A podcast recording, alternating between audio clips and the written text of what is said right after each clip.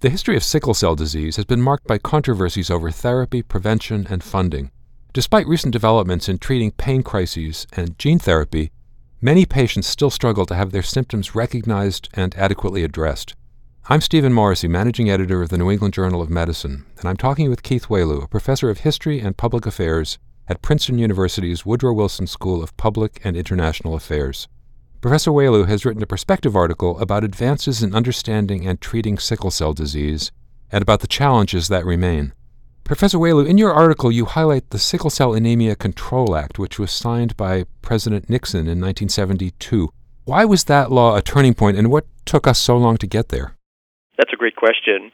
It took a long time to get there for a number of reasons. The first, I would say, is relates to the point that you mentioned earlier, which is that for most of the 20th century, sickle cell disease was an invisible disease precisely because it was so hard to clinically recognize, clinical recognition being crucial to actually addressing it. After all, here's a disease that caused early infant mortality in a time period when infant mortality and infectious disease mortality prevailed. So it was really clinically difficult, despite the fact that sickle cell disease were discovered in 1910 by James Herrick. It was actually very difficult to translate that knowledge into widespread diagnostic practice because how did you know whether a child coming in suffering recurring pains, frequent infections, life threatening infections, how did you know that they were carrying sickle cell disease or they had sickle cell disease?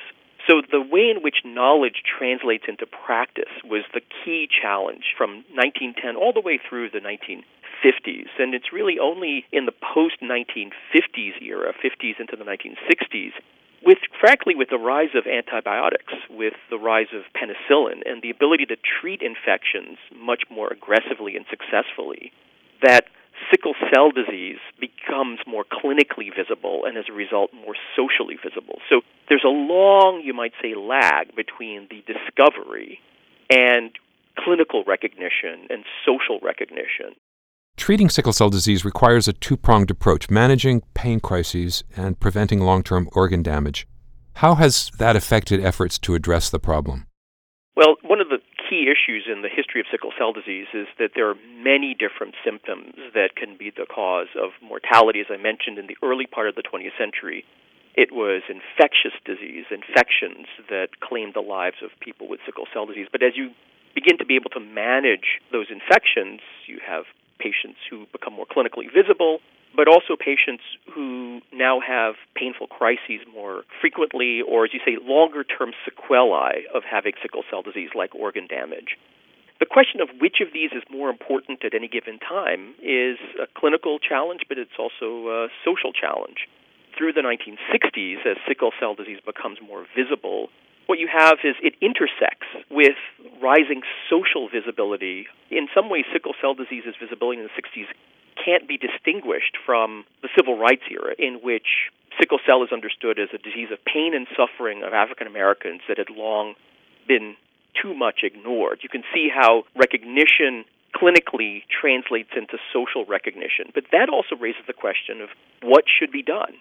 As we know today, as well as in the 1960s, the pain medicine was a highly controversial realm how do you know when somebody is in pain? How much pain relief and of what kind should they be offered? And what are the consequences of using potentially like narcotics or potentially addictive medicines too aggressively?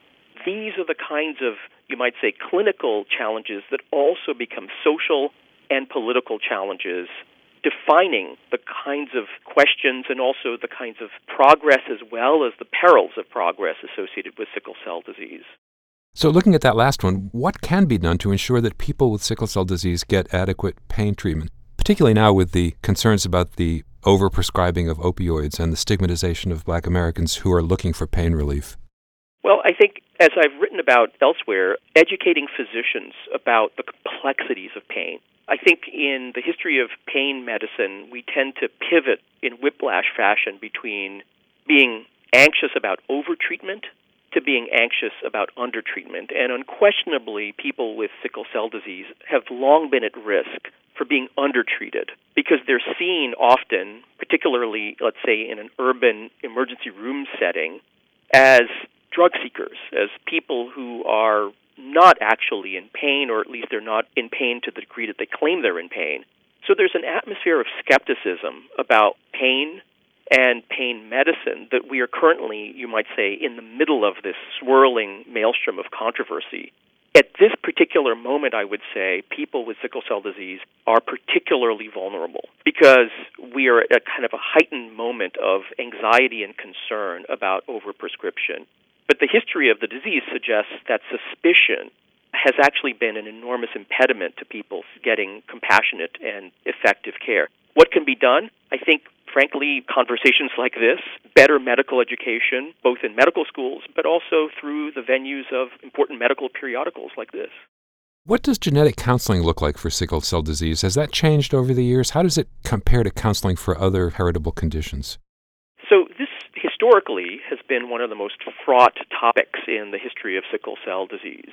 After Linus Pauling in the late 1940s uh, discovers the role of amino acid, some missubstitution in causing red blood cells to sickle because of a missubstituted amino acid on hemoglobin, there opens up this possibility of curing sickle cell disease both or at least preventing it as well curing it perhaps by finding a molecule to latch onto the hemoglobin. That's sort of the dream of molecular cures that really predates the era of gene therapy and the other dream is the idea of being able to diagnose carriers and provide them with information so that they can make wise decisions about children that they bring into this world. But in some ways, sickle cell disease is the leading edge of this new development of gene genetic counseling as it is emerging in the late 60s, early 1970s.